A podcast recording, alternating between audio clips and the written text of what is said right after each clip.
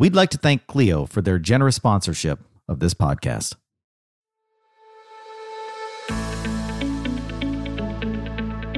Welcome to the State Bar of Texas podcast, your monthly source for conversations and curated content to improve your law practice. With your host, Rocky Dhir. Hi, and welcome to the State Bar of Texas podcast. Work smarter, not harder. Remember that phrase? As lawyers, that's a tough phrase to unpack. I mean, sure, we can try to work smarter, but then in law school, we were always told that to win, you got to outwork your opponent. And if you bill by the hour, then the harder and longer you work, the more money you make, right?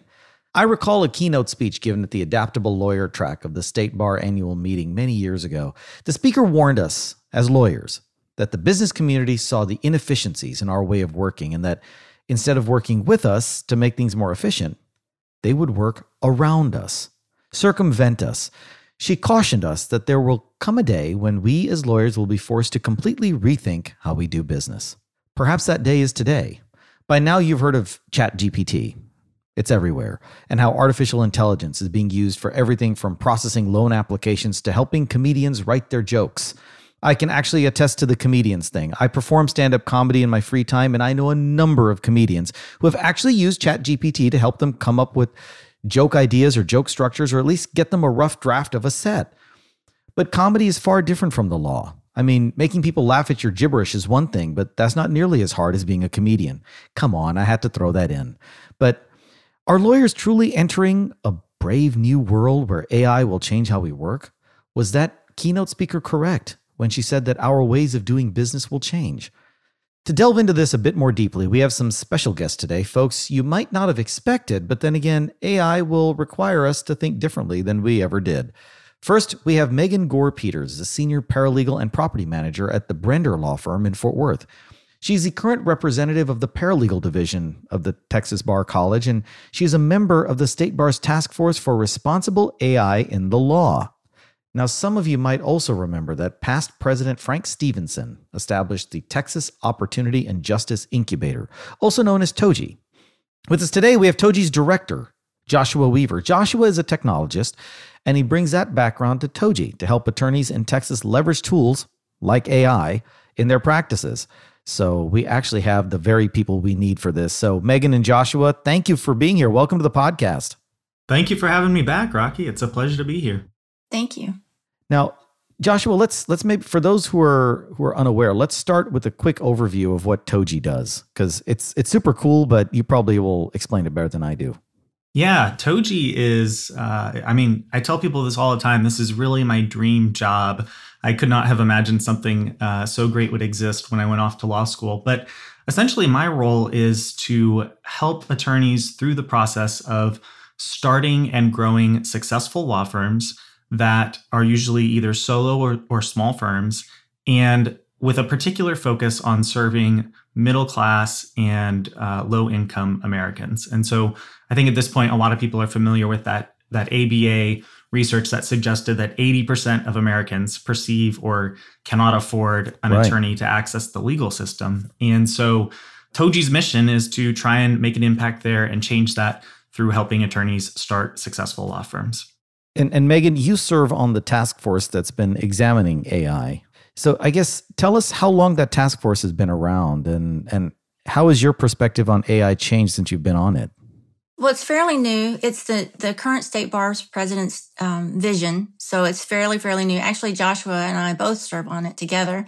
So we don't have a lot to report right yet. We're still kind of testing the waters and seeing what the landscape's going to be and hopefully come up with some good plans for different practices, different areas of practice, especially for paralegals who are very concerned about their job to kind of be on the on, be on the lookout for. Well, it, you know, it, I remember lawyers used to always say, and I think they still do, that that more valuable than finding a good lawyer for your team, paralegals are worth twice their weight in gold, right? And so, is is is that is that perspective kind of changing with AI, or because you said paralegals are worried about getting replaced, but there's a lot that paralegals do. I don't see how AI would replace them, but maybe you have a different perspective. Some of them are a little concerned, um, and I think that's because of the maybe the fear of AI, not knowing enough about it.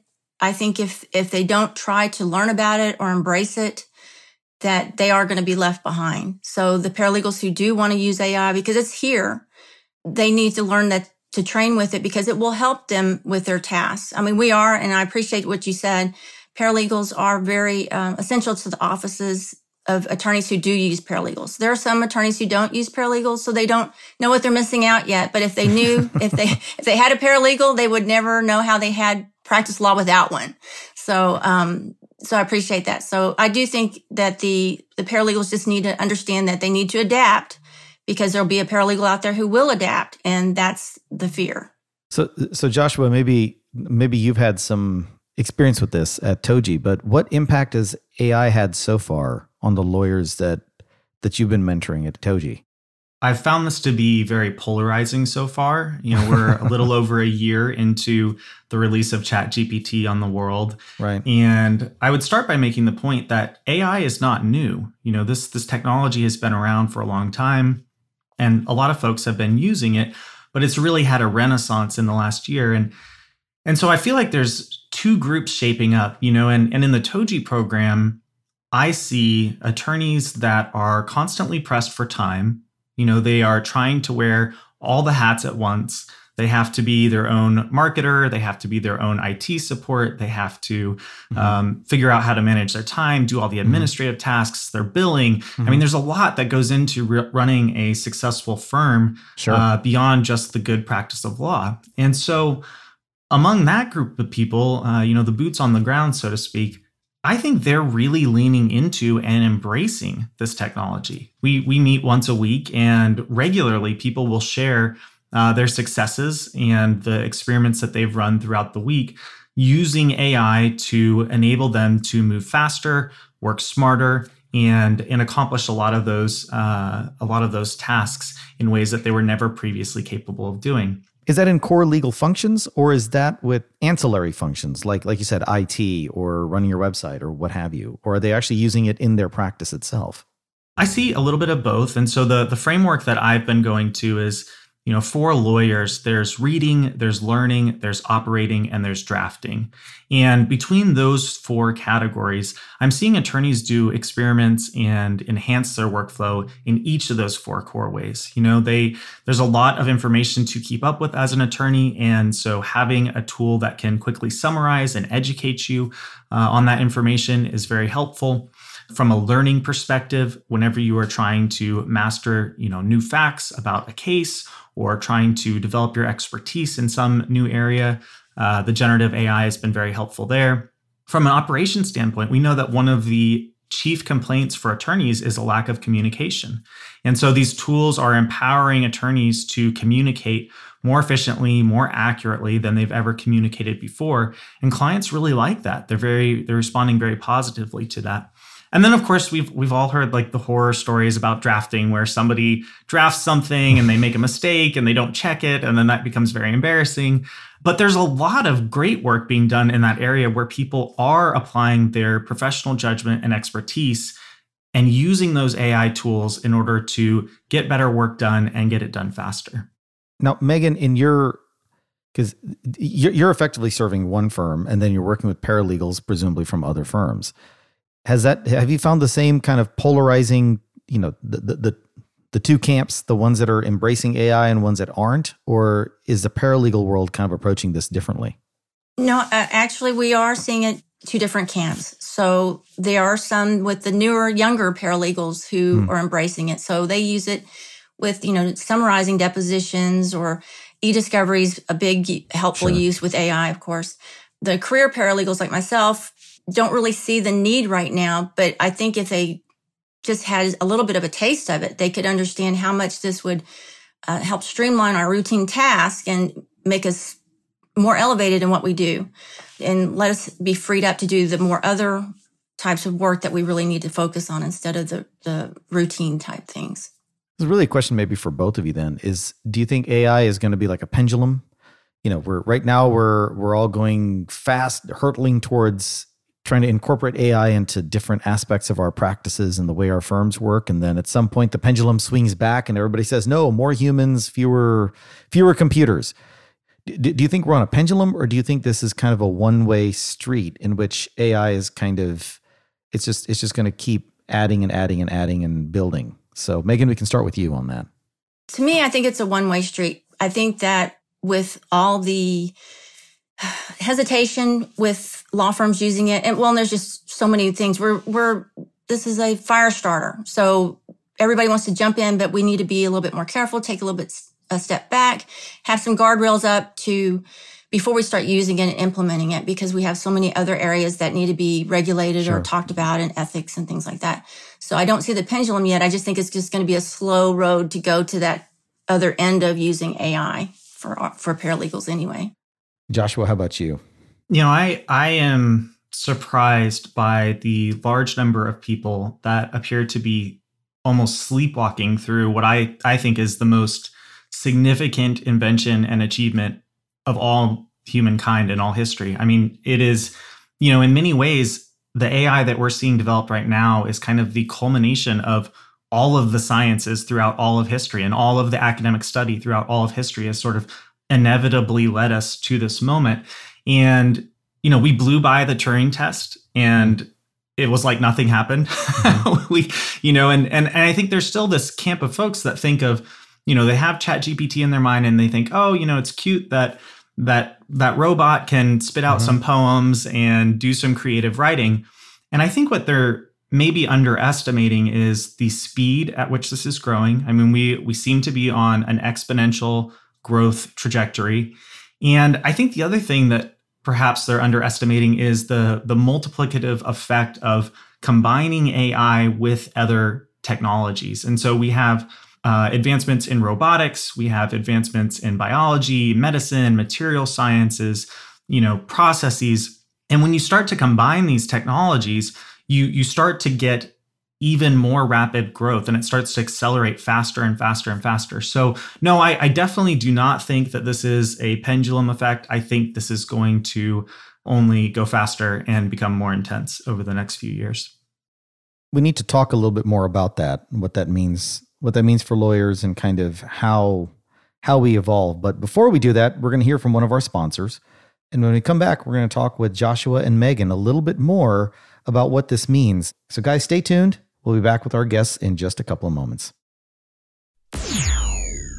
So, guys, recently I was reading Clio's legal trends report and I found something surprising. There's a lot of turnover in the legal profession due to work life balance issues. So, I brought with me Joshua Lenon, lawyer in residence at Clio, to talk to us more about this. So, Joshua, what's going on?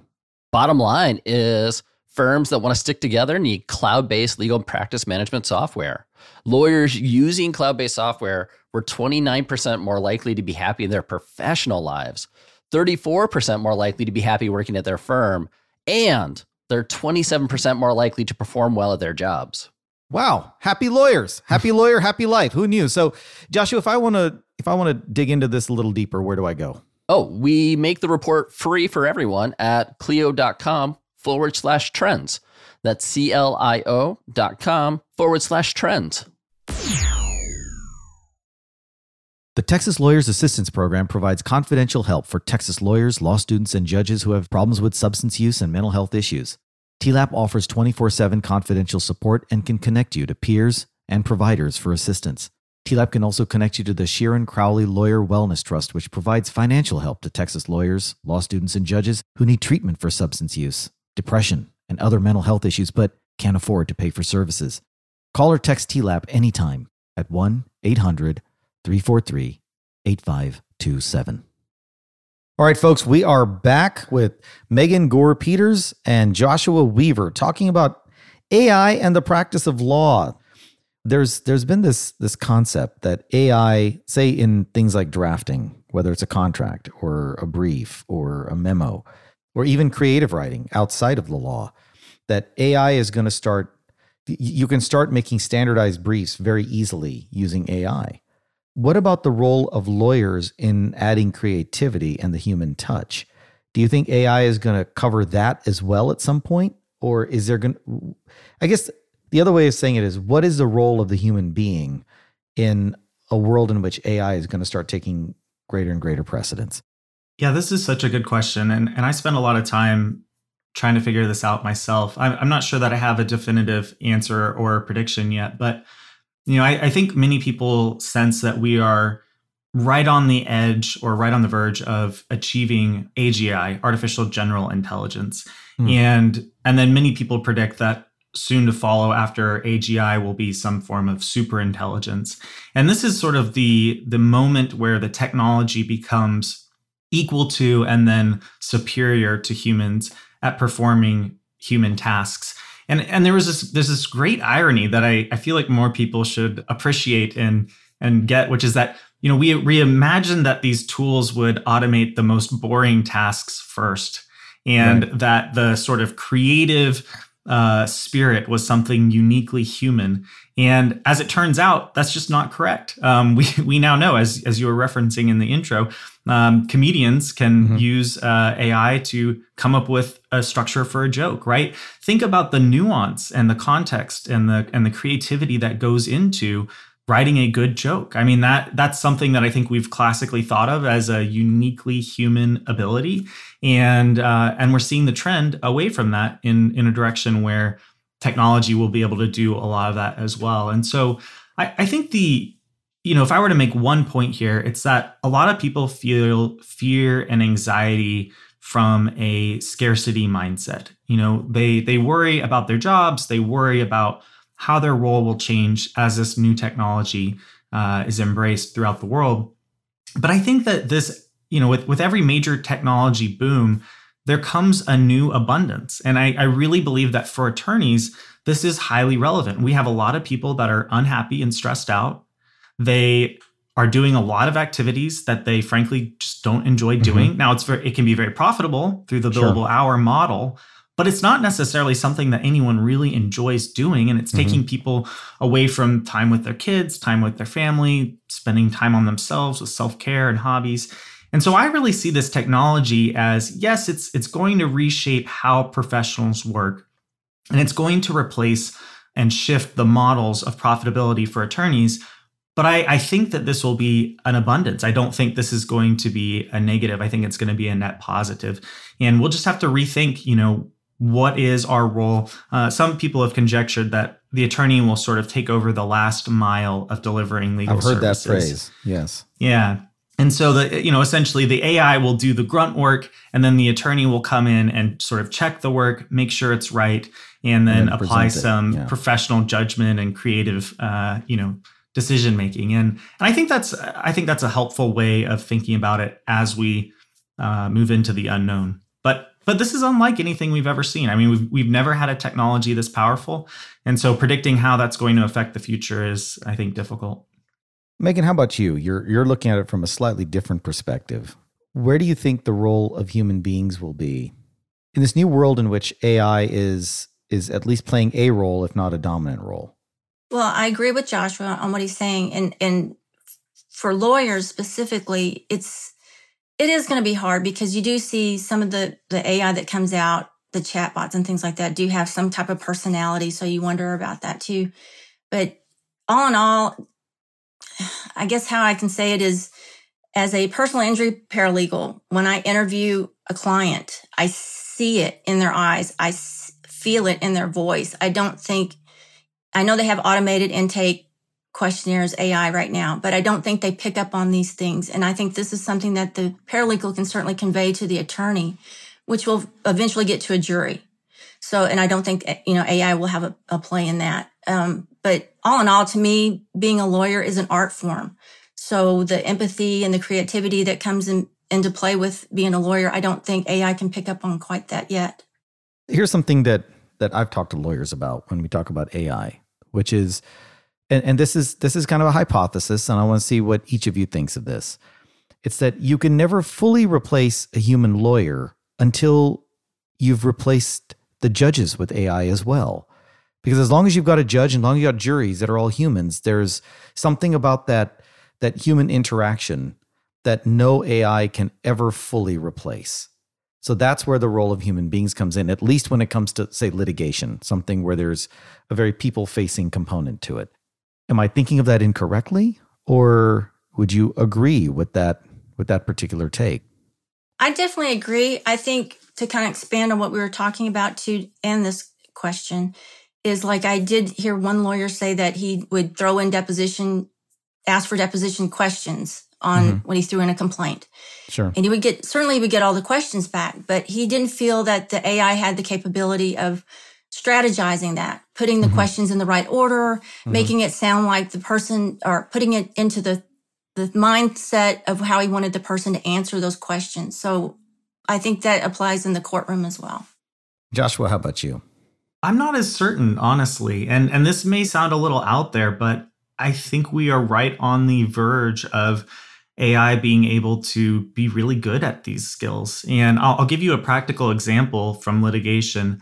One of the experiments that I've been running is in a past life, I used to help run focus groups for plaintiff civil litigation. And so we would focus group a case, a big case coming up, and we would hire real people that match the demographics of the jury that we were going to try the case in front of. And we would, you know, give it a, a college try in front of those real people and kind of feel out what they thought and get their opinions on it. And so, one of the experiments I've been running over the past uh, six months is I've been using AI and I've been creating AI personas of the dem- based on the demographics of the people that would be in the juries where the cases are going to be tried. And then I can run that simulation of the focus group asking the same questions, presenting the same materials that I would in real life but do it all virtually. And I can run that simulation hundreds or thousands of times. And so I'm doing the same type of exercise, but I'm doing it much more cost effectively and I'm getting a much larger uh, sample size. And what, you know, the, the results are very early. I don't want to overpromise uh, on this technology, but uh, at least at this point, you know, we're seeing that those AI focus groups are matching the real life focus group results, even down to the person with about an 80 to 90% accuracy. And so, you know, when you when you think about how close that is, is it is it perfect? No, there's still there is something, you know, uniquely human about having the actual physical person there to watch the presentation. But if you can get within 80 to 90% and you can do it a thousand times, I mean that's a that's a very powerful tool. And so I'm not sure. You know, I, I'm not sure where I come down on where attorneys will be in the litigation process in the future. You know, it's it's nice to think that we will always be so integral to uh, delivering legal services, but given how fast this technology is developing and how capable it seems to be, I'm I'm just I think there's a lot of uncertainty here. Okay, this is this is maybe a, a great moment for us to take another break, hear from one of our sponsors, and then come back and talk a little bit, maybe about structurally what the state bar and what state bars across the country need to be doing when it comes to managing AI. So sit tight. We'll be back in just a few. We are back. We were just talking with Joshua and Megan about the role, if any, of humans in a future AI driven economy and an AI driven world. So, one question during the break that kind of occurred to me is Do you foresee a day when we don't need lawyers at all anymore? Because everything is so cut and dried. You know, I'm, I'm trying to, I'm trying to, I'm trying to put my sci-fi hat on, but I'm trying to, I'm trying to imagine a future where conflicts are resolved almost immediately because there's an AI function that tells you exactly who wins and who loses and what the quote correct outcome is. Is that a future that you see possibly coming to fruition as well? I do think that that is going to be an almost inevitable outcome for some situations. I mean, we have very large unmet legal needs uh, in the United States and around the world, frankly. And I do think that a lot of people, given the option to uh, use a less expensive and much quicker process to resolve their disputes, will probably find that very appealing at some point. And so I think that's a real possibility. And then appealing. You know, back to whether, no pun intended. And then on the other hand, you know, I, I think a better way of thinking about will you know essentially are robots going to replace lawyers? It's it's more that i think there will be a real merge between humans and ai and and this is already sort of happening. You know we we offload so much of our memory and our thought process to smartphones and applications that keep track of our lives. And and really i see ai as sort of collapsing many of those tools much in the same way that smartphones collapsed a lot of hardware devices into one single thing. And so I think that the AI we will we will come to think of it as an extension of ourselves that is so integrated with our our own minds and our own personalities that it, it really just all becomes sort of one and the same. Interesting. Megan, how about you? What's your what's your thoughts on this? Well, I, I like what Josh was saying about those things. Um, there is certainly a great deal already going on with the access to justice in different states. Um, the Innocent Project in California is being very successful using AI to help people who are in prison.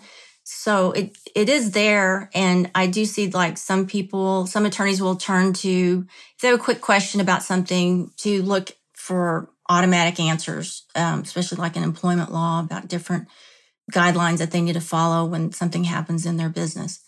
Completely replacing I just don't want to say yes or no because I don't want to think about that. I don't want to think about that. I, sure. I would think that the human element, the, like I said, the judgment, the empathy, the adaptability that we have just cannot be replaced. And, and like I said, with the lady I'm interviewing, you can say she's got a 10 on the pain scale, but if you see it in her eyes, you know, it's just more than a 10.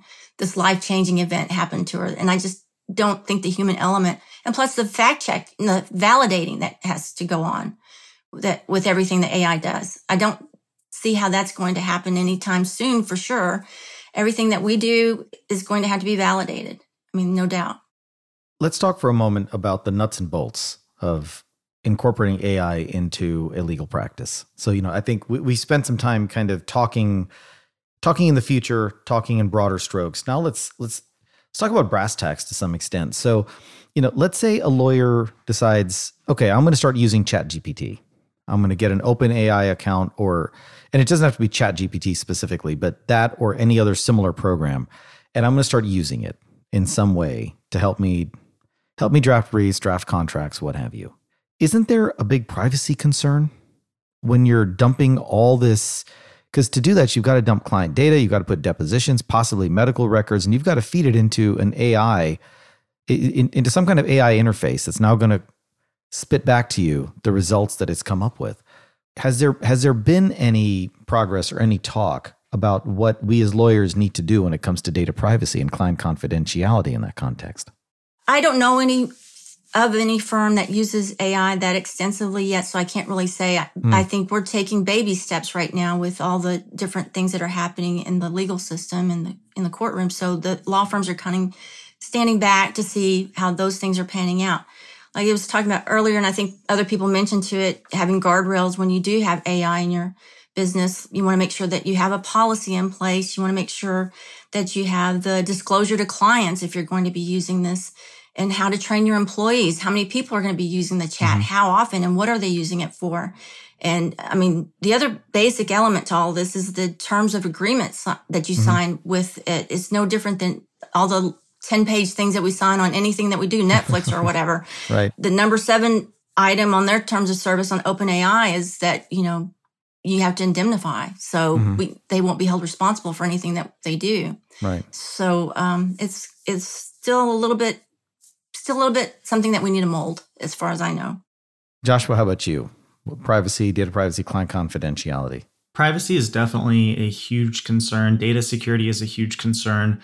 But I would like to dispel the myth that there aren't currently safe ways to do this. And, and I'll give you two relatively accessible examples. So, one example is uh, Microsoft is the major investor behind OpenAI, and they have an enterprise service called Azure. And Azure integrates with OpenAI, and you can actually, uh, a solo attorney with a relatively limited budget can create an Azure account and in a enterprise secure space, they can upload data, including uh, confidential and sensitive information. They can follow all of the correct cybersecurity and data privacy procedures and, and policies. And they can run the OpenAI model on top of that data. And it's in a completely private and secure manner. And that's uh, available today. Anyone can go and create an account and try that. I would advise that if you are doing this with sensitive information, you should definitely look into doing it through something like that rather than just feeding it into ChatGPT. Another thing that I think people should really be keeping an eye on is there's a huge push in the technology community to publish what are called open source models. And that's models where the code is available for anyone. It can be downloaded and modified by anyone. And so there are models that are being produced, uh, you know, as we speak, and that have already been published that you can actually run completely locally on your own device. And so they uh, you can download these models, you can set them up on your home computer, and the data is not being transferred off of your device as these models are being deployed. And so that's another way to achieve data privacy and security is by just not uploading the data that's sensitive uh, into the cloud. Um, although I would mention, I, I, I think the cloud security around Azure and these other platforms that are enterprise grade is actually quite good and, and something that people can trust.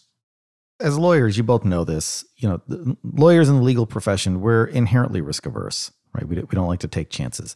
I'm old enough to remember when lawyers still wanted to fax and we didn't want to email things. And I mean, it's just every time there's a new technology, we always get nervous and we don't want to embrace it. But to some, as I get older, I realize there's a good reason for this because as lawyers, yeah, we're risk averse and the business community makes fun of us, but it's also because taking a risk entails potential liability. And that liability to us as lawyers can mean that we lose our bar cards, we lose our livelihoods. And so now, effectively, the business community is asking us, you know, the clients, I should say, are asking us to embrace AI to lower costs. But then that creates an inherent risk to the attorney. Attorneys aren't going to get in trouble for doing things the old way and doing it the way it's always been done. But if you try something new and it doesn't work right or you don't do it right, now suddenly you could get sanctioned or have some kind of some kind of thing happen to your to your bar card. So how do you how do you think that the law should embrace these new concepts in light of this inherent risk to our livelihoods? One of the things that I tell attorneys when I'm coaching them about the use of AI is I fall back on what I call the 10 80 10 rule, which is if you are using AI for a significant part of let's say the drafting process of mm-hmm. a motion, mm-hmm. you want to start by putting in the initial 10%, right? You want to mm-hmm. be thoughtful about what are you trying to achieve? What are the important key points? What's the strategy, right? This is the stuff that Megan has really done a great job of identifying as sort of the human uh, mm-hmm. elements that are important.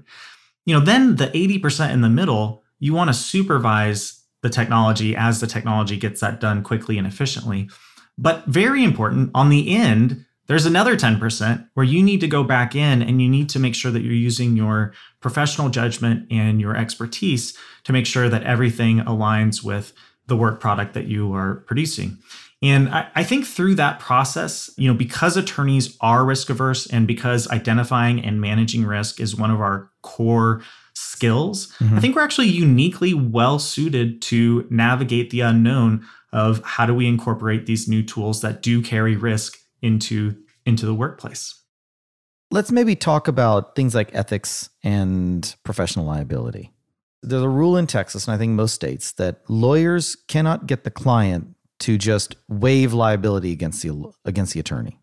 So we, we cannot have a retainer agreement that says, you know, hey, we're going to do the following things, and in exchange, you're absolving us, you're indemnifying us of any and all liability. We don't get that option, even though the business community does. So, two businesses can indemnify one another. You can, as was pointed out earlier, Megan, I think you you made this point with ChatGPT. Term and condition number seven says you indemnify ChatGPT as a normal consumer. We lawyers don't have that benefit. So, if we're going to take on something new like this, and we're going to try it for the benefit of our clients to make things faster, more efficient, and less expensive. Do you think now Texas law has to change?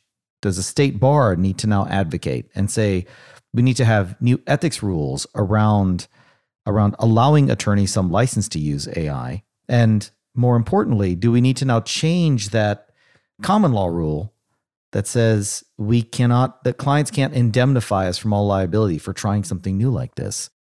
I do believe the state bar is looking at that as, as well as all the other bars across the nation. With Texas, though, we have the disciplinary rule 1.01 that talks about competence and diligent representation. Mm-hmm. And I mm-hmm. think the state bar is going to take a closer look at that on how we can expand. Um, they had just recently had added technology that attorneys need to be re- Right. have relevant technology expertise in their practice. Um, so I think they're going to expand that to, of course, to include AI, but I don't know how quickly that's going to be. So attorneys right now really need to look at their cybersecurity insurance and Right. have a policy in place before they even try to start using that um, throughout their practice, like you're talking about.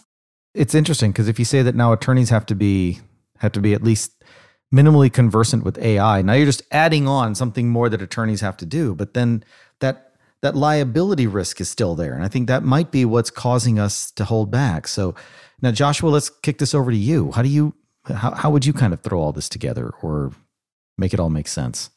Well, I, I have to give so much credit to President Cindy Tisdale and all of the folks that are in the AI task force right now. I, I think there's some really smart folks that are working very hard on trying to find answers to these difficult questions. And I wouldn't want to get out ahead of uh, of their work. I'm very eager to see where that task force goes and, and what they ultimately recommend. But I would also say this is this has always been an underlying tension for attorneys. You know, the the number one way that attorneys accidentally break confidentiality is through sending an email to the wrong person, right? And so the the idea of attorneys needing to deal with the the challenges of facing that liability and the new technology at the same time, I, I think that's actually nothing new. It, it takes on a different appearance when AI is involved, but this is kind of a, a thing that has already happened, and attorneys just need to keep that rule of uh, technology competency in mind and they need to take reasonable steps to educate themselves about what the technology does what are its potential uh, downsides and then also uh, what are the upsides i mean one of the one of the hot topics in higher education over the last couple of weeks has been ai has revealed that there have been these incidences of plagiarism among mm-hmm. very high profile academics. And you know somebody other than me came to this conclusion but I, I totally agree which is that in the future it will be academic malpractice not to use ai to check your own work for mm-hmm. plagiarism you know? And, and i think that lawyers will be in a similar situation where you know yes there are risks to using this technology but in the very near future i think it'll essentially be similar to legal malpractice not to use ai to make sure that you are zealously representing your client uh, to the best of your ability. And, and whether that's checking your motions or steel manning your arguments you know what what might what might opposing counsel say if i make this uh, argument or I, I make this objection? I, I think that that is actually going to become a necessary part of the workflow for attorneys I agree. Like for uh, new lawyers coming out, doing zillions of drafts for Mhm. the other attorneys is going to stop. They're going to start with a draft from AI before they move on. It's going to be just normalcy to them. To them. So that that becomes effectively your your first year associate at a large firm. The AI is doing it. Now others have to now effectively edit that. How do we then avoid I guess if if we're all relying on AI and the AI is starting to to churn out work for us, there's there's at least some risk I would think of the AI making things very uniform. Whereas attorneys like to have their own writing style. We like to entertain the judge to the extent that we can with the brief. We want to we want to make our points in a way that might resonate with a particular appellate panel if it goes to that that extent. There's that kind of 3D level thinking that's going on when you're when you're drafting something. How do you manage that if everything we do has to go through the AI first? Is the idea then that effectively you you let the AI come up with the with the skeleton and now you put in all those elements? But then does that take away from the creative component of just writing from a blank slate up front? Well, I, I think that's just the way it's going to be as far as the the newer lawyers. That's just going to be how they approach things. Is they're just going to turn to AI and go there. A quick example is like when uh, Westlaw came out and we had online searching, and the new lawyers were using Google. I was just appalled that they Right. would use Google to look up something instead of going through Westlaw online.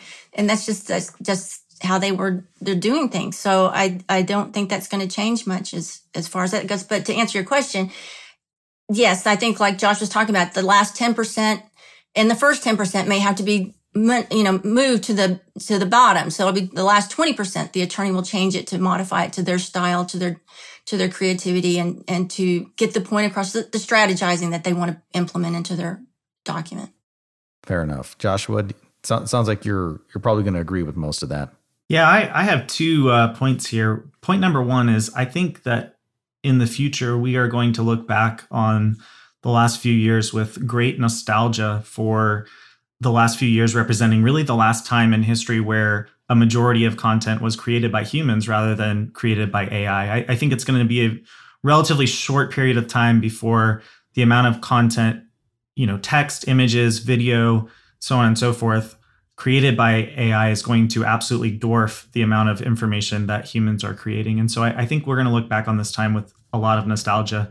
And then point number two is I think the future of uh, of how we're going to use AI really does look sort of like us becoming in uh, you could almost say like a cyborg right? Where we have our ai that is integrated into our work and personal life. And i think that that ai will actually come to learn our personality. We, you know it will train on our writing style. It will train on our sense of humor. And it will become an extension of the way that we think and write that is uniquely us. And so in in a very interesting way, I think that the AI will actually allow us to continue to do creative, fun, interesting writing and and uh, you know continue our motion practice in a way that does represent us. But it's because the AI will be very personalized and local to our own personalities. This has been absolutely fascinating, but we are towards we have reached the end of our time, unfortunately. So Megan and Joshua, thank you both for joining us today and for giving us a glimpse into what may lie ahead. So, thank you both for being here.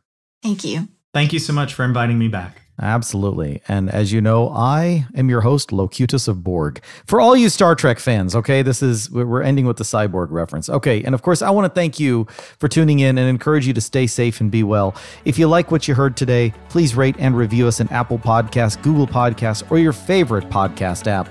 Until next time, remember, life's a journey, folks. I'm Rocky Dhir, signing off. If you'd like more information about today's show, please visit LegalTalkNetwork.com. Go to TexasBar.com slash podcast, subscribe via Apple Podcasts and RSS. Find both the State Bar of Texas and Legal Talk Network on Twitter, Facebook, and LinkedIn. Or download the free app from Legal Talk Network in Google Play and iTunes. The views expressed by the participants of this program are their own and do not represent the views of, nor are they endorsed by, the State Bar of Texas, Legal Talk Network, or their respective officers, directors, employees, agents, representatives, shareholders, or subsidiaries. None of the content should be considered legal advice. As always, consult a lawyer.